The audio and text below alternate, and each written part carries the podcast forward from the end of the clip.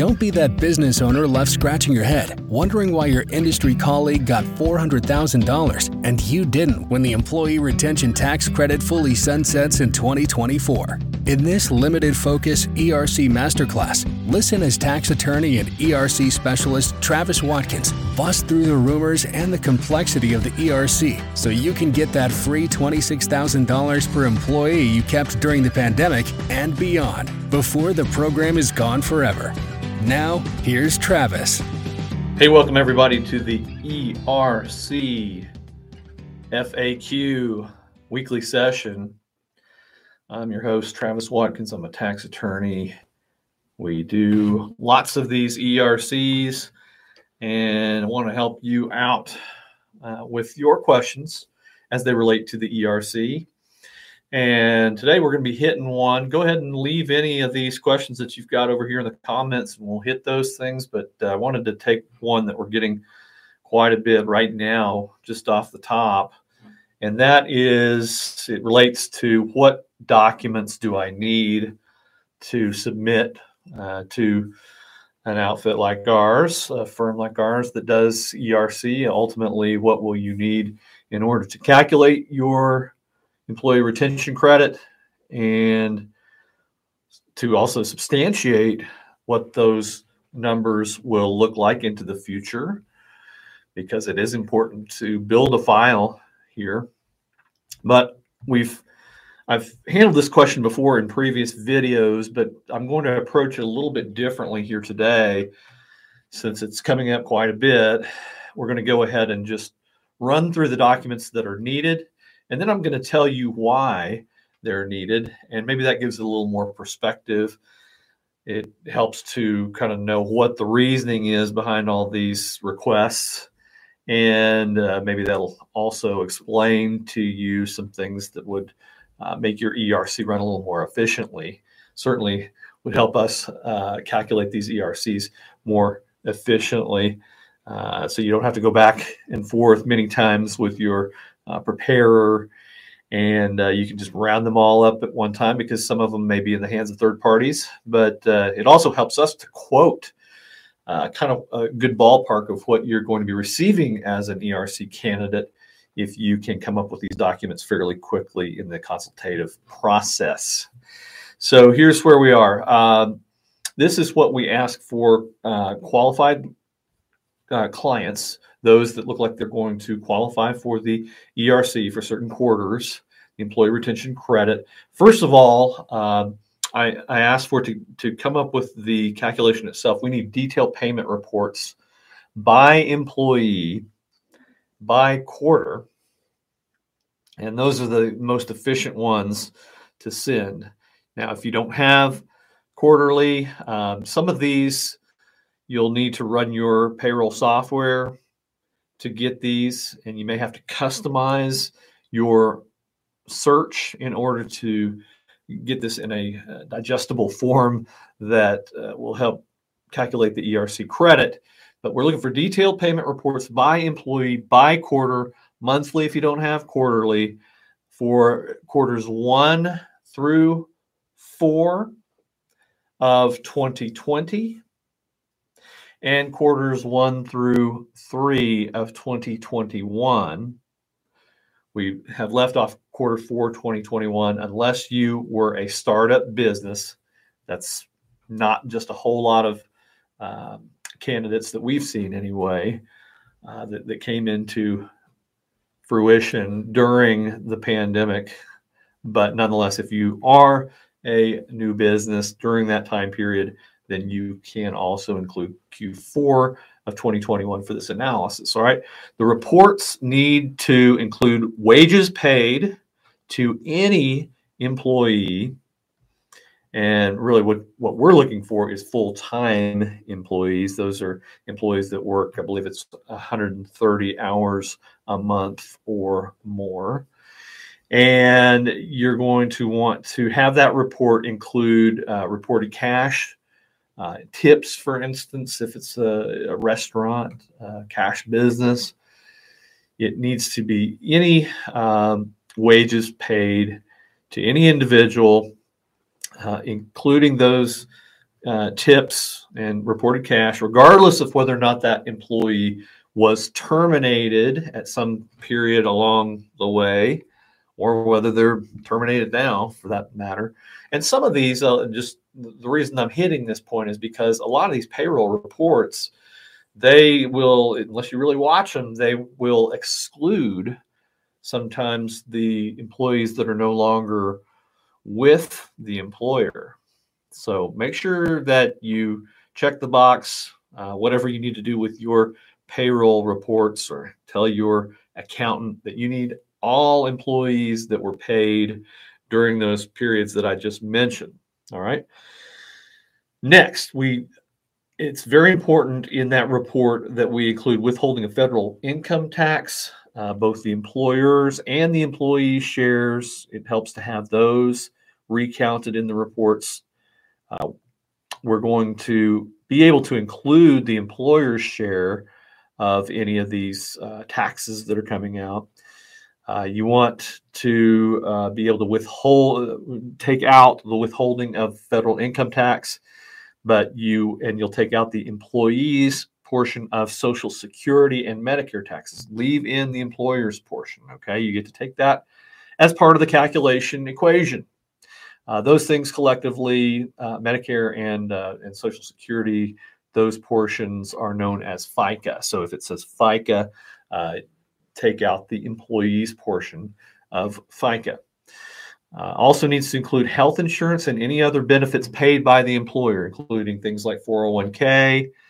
Health insurance premiums are a big one if you offer health insurance. Make sure that that gets into this report as well. Okay. Why do we need all this stuff? This stuff, as I mentioned, uh, is what we need to calculate ERC funds that are due to the employer. We're going to take that number once we have uh, established that type of a report, received a report like that from the employer, then we can start breaking this down into what the actual ERC credit is going to be. So they're going to be different for 2020 than they are for 2021. In 2020, uh, we're going to max out each individual employee at $10,000 paid over the course of however many quarters in 2020 that are eligible for the credit. We're going to subtract that out uh, and uh, cap them at $10,000 per employee. Once all that's done, uh, then we apply a, um, and this is just for 2020, we're going to apply a, an equation to that. We're just going to cut it essentially in half. Okay, so $5,000 per employee per year is essentially the max cap for 2020. Different calculation for 2021. That's a little more lenient for employers. The uh, what you're looking at there is uh, employees do get capped out at $10,000, but it's by quarter. It's not by year. So, however many quarters, you really start fresh for multiple quarters that are eligible in 2021 you can take 10,000 and 10,000 and 10,000, you know, uh, for Q1, 2, and 3 for each employee. Uh, however, once we start applying the equation to that, it's going to be 0.7. It's going to be 70% of that uh, aggregated uh, amount of eligible payroll. That's what the ERC is going to look like. So having these by employee really helps and by quarter so that we can uh, see what the calculation is going to look like and to be able to cap each one of those employees uh, on, on a running basis there, sometimes over the course of, different quarters. Okay. That's why we do it. Um, it we also do it uh, to, to see, we're going to exclude any uh, owners of the business and the owner's family. So if we see any of those things, uh, hopefully, you can notate that in your in your uh, reports that you send us. But uh, even with best guess, if they've got the same last name, that kind of tips us off there. We're going to need to exclude those folks. So it'd be nice to take that out at that level as well. Hey, business owners, for a limited time, the IRS is rewarding employers like you with free money up to 28,000 bucks per employee for keeping workers during the pandemic and beyond. Most employers qualify, but the rules can be confusing and subject to change and interpretation at the whim of legislators and the IRS. Call Lifeline Financial for the employee retention credit before it's gone. Call Lifeline Financial today to qualify at 866 939 5532. Who's the best professional to go get this for you? Well, a tax lawyer who deals with the IRS every single day. Of course, call us at 866 939 5532. Take the credit, you won't regret it. Now back to your podcast. I've said this in previous videos. It depends a lot on what type of payroll company, what type of software you may be using for these. They are named different things, so there's no real uniform report that you can run per se. I've even seen some things that say ERC. They, they are custom made for employee retention credit. Watch out for those things because they may not mean what you think that they mean. Uh, they may mean stuff that you've already taken, uh, for instance. But uh, the the report that we need, I just clicked off a few of these from some of the more popular types of software. Gusto, they call it the payroll journal builder. Paychex, they call it the payroll journal. ADP calls it the payroll summary. QuickBooks calls it the payroll summary by employee report. That's very intuitive. That's exactly what we need. Paycom's uh, a little different. Uh, the, the best thing that we've seen through Paycom uh, is, is customizing a report called the W2, W3 wages and tax report, parenthesis, all taxes in paren. So that's what those kind of look like across some of those, and there's a plethora of different types of payroll software. Okay, that's the first group of documents that we need in every case. Second group of documents that we need it relates to the Paycheck Protection Program. So if you took, as an employer, if you took the Paycheck Protection Program, there were two rounds of it. Uh, 1.0, I call it 2.0. If you took either or both of those, we're going to need some documentation because we're going to well, I'll explain the, the why here in just a second. But what we're looking for is PPP rounds one and or two need Paycheck Protection Program loan forgiveness application form and acceptance letter if applicable. So if it was accepted, you had some forgiveness, that's great. Uh, you're going to need to subtract that out of the equation that we just talked about in the first set of documents.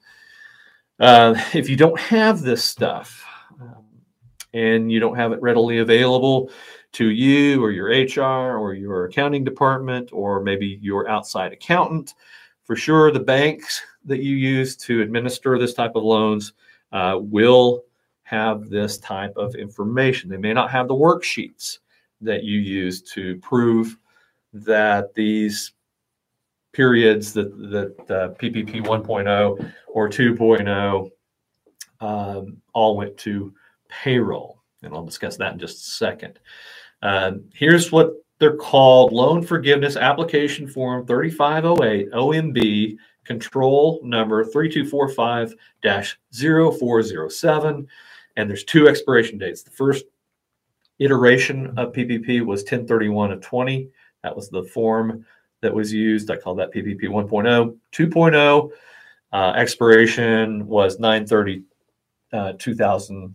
21. Okay, so um, look out for those two types of documents and any worksheets that was uh, either provided or not to the bank because that also helps us in this process. Why do we need this stuff? Again, you can't double dip with the uh, ERC and the Paycheck Protection Program. You're going to have to subtract out the things, the money that you received for payroll uh, from the PPP that was forgiven.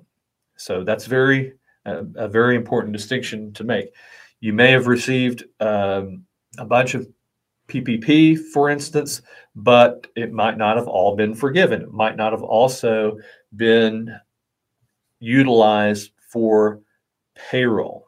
Be aware of that because those portions that either were not forgiven and or were not spent, earmarked as the PPP required for payroll expenses. And if you'll recall from PPP, that could include rent, utilities, mortgage, interest, um, a few other things there that they allowed taxpayers, businesses to ultimately spend their money on, then uh, you don't have to take that into the subtraction to the ERC calculation. Okay. But if you did, it certainly would be nice uh, to look at what is the um, forgiven PPP. Uh, we ask taxpayers, businesses to see, uh, we'd like to see when you received the, PPP. So, date of receipt, we'd like to see how much you received and uh, what portion went to forgiven paycheck protection program analysis over what period of time. So, if you can show how it was spent, really by quarter, that'd be fantastic. Um, so, worksheets in that process could help us with that as well. The third type of documentation that we're going to need is the client profit and loss statements for uh, for all of 2019. So Q1 through Q4 of 2019. And then we're going to need all of 2020, Q1 through 4 of 2020, and Q1 through Q3 of 2021. Include four, quarter four if you were a startup business. But again, most employers are Q1 through 3.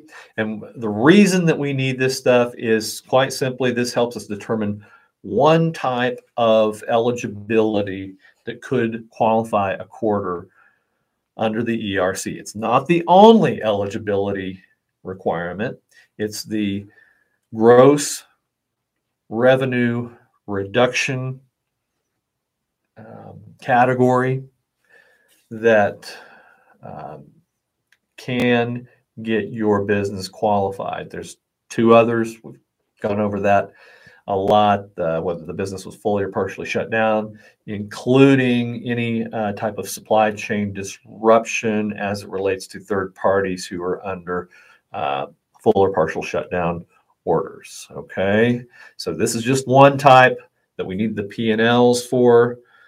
We need to be able to compare a quarter in 2019 versus that same quarter in 2020 versus that same quarter in 2021. Watch previous videos if you really care about the minutia of that, but just know that that really helps us out. If we're doing your ERC calculations, it helps us to be able to qualify under that one specific type of requirement, which is the um, uh, the gross revenue reduction.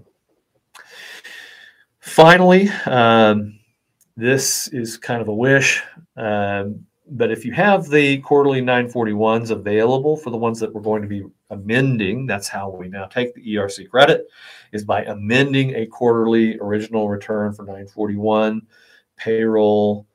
Um, that would really help us out as well as we go to fill out the 941X amended return to, to the credit. Okay, so it helps us with identifiers. Uh, there's some information that would readily and easily be transferred over to the 941X, and it helps to have that documentation there as well. Okay, uh, that's pretty much it in a nutshell. Um, you get those things to us, then we can start looking at what the actual numbers in this process are going to look like for your ERC calculation. Of course, you have any other questions, um, hit us up here on this weekly Q&A or give us a call at the number below. Thanks and have a great day.